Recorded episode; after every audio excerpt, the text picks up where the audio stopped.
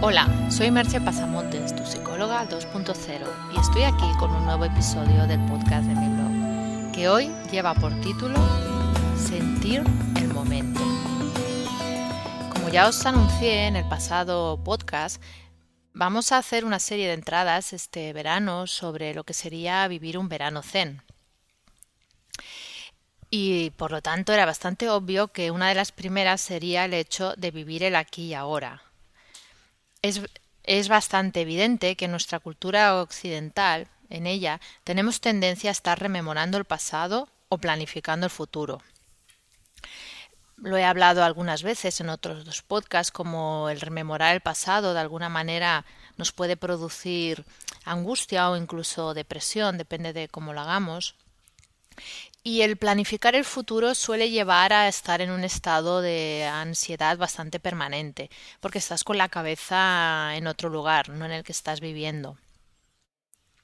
Por eso es tan importante aprender a estar en el aquí y ahora. El problema es que muchas veces no sabemos cómo hacerlo, ya que nadie nos ha enseñado ni, ni, hemos sido entrenados para ello. De alguna manera nuestra estructura social es más esta que os decía de estar pensando en lo que hicimos o en lo que haremos más adelante. Vivir el momento presente es bastante más complejo de lo que parece, pues nuestra mente ha de luchar contra su tendencia natural de ir de una idea a otra.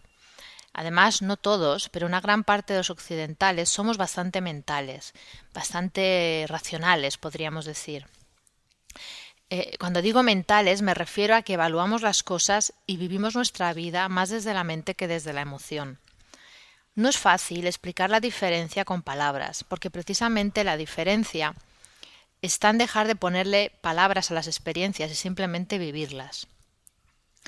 Pero incluso cuando estamos sintiendo, tenemos tendencia a irnos a la mente y ponerle adjetivos, intentar entender por qué sentimos.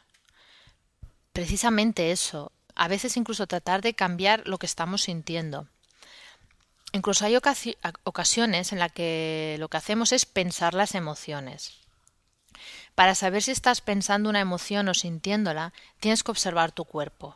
Si en tu cuerpo no hay ninguna sensación, casi seguro que estás pensando la emoción. Es mucho más frecuente de lo que parece que estemos pensando las emociones y no siempre es, fácil darse cuenta de, de la diferencia, pues es algo automatizado y que hacemos sin prestarle atención. Estar en el aquí y ahora, de verdad, es estar con lo que surja, sin juzgarlo, simplemente estar.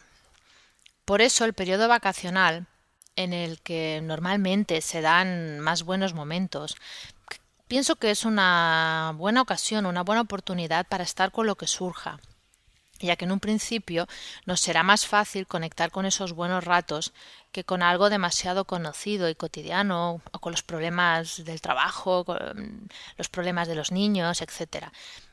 En un principio, ya os, ya os digo, será más fácil si estamos en, en, un periodo en el que es más eh, sencillo que surjan buenos momentos. No obstante, te voy a dar dos pequeñas herramientas, ejercicios para que te sea más fácil empezar a hacerlo. El primero sería escoge al azar tres o cuatro momentos del día, o si te resulta más sencillo, ponte una pequeña alarma en el móvil que te haga de recordatorio. En esos tres o cuatro momentos simplemente has de pararte y respirar. Date cuenta de qué estás haciendo, Siente tu respiración y, dirige tu atención hacia el interior, intentando observar cuál es la sensación que tienes, si hay alguna emoción, sin cambiarla ni juzgarla.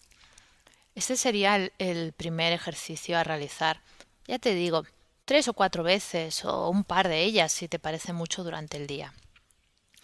El otro ejercicio es eh, cuando notes un momento en que estás sintiendo una emoción intensa negativa, por ejemplo, estás molesto porque hay un retraso en el aeropuerto o el camarero te ha traído un plato que no habías pedido o te lo ha traído mal o hay caravana para llegar a la playa, cualquiera de esas eh, pequeñas incomodidades de las vacaciones.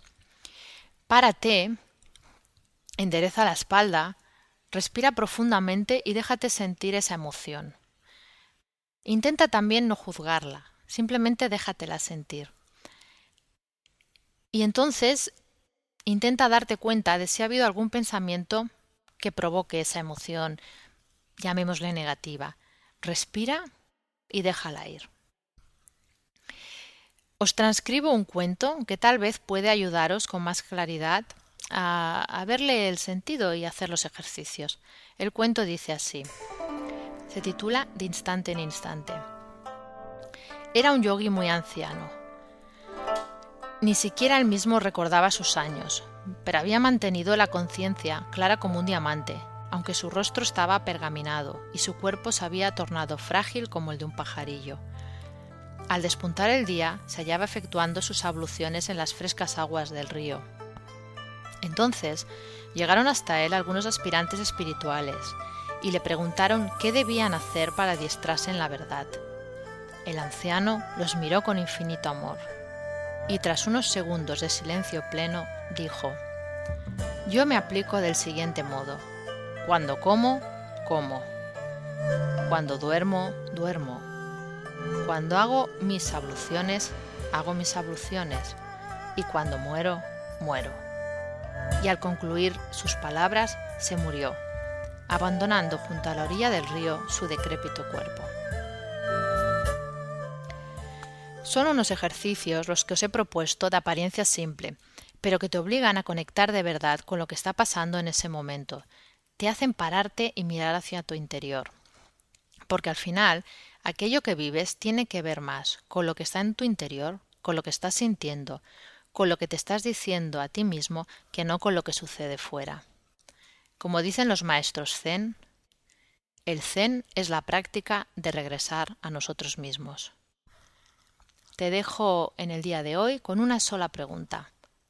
¿Cuántas veces al día te paras a sentir el momento? Hasta aquí el podcast de hoy y nos escuchamos en el próximo podcast. Bye bye.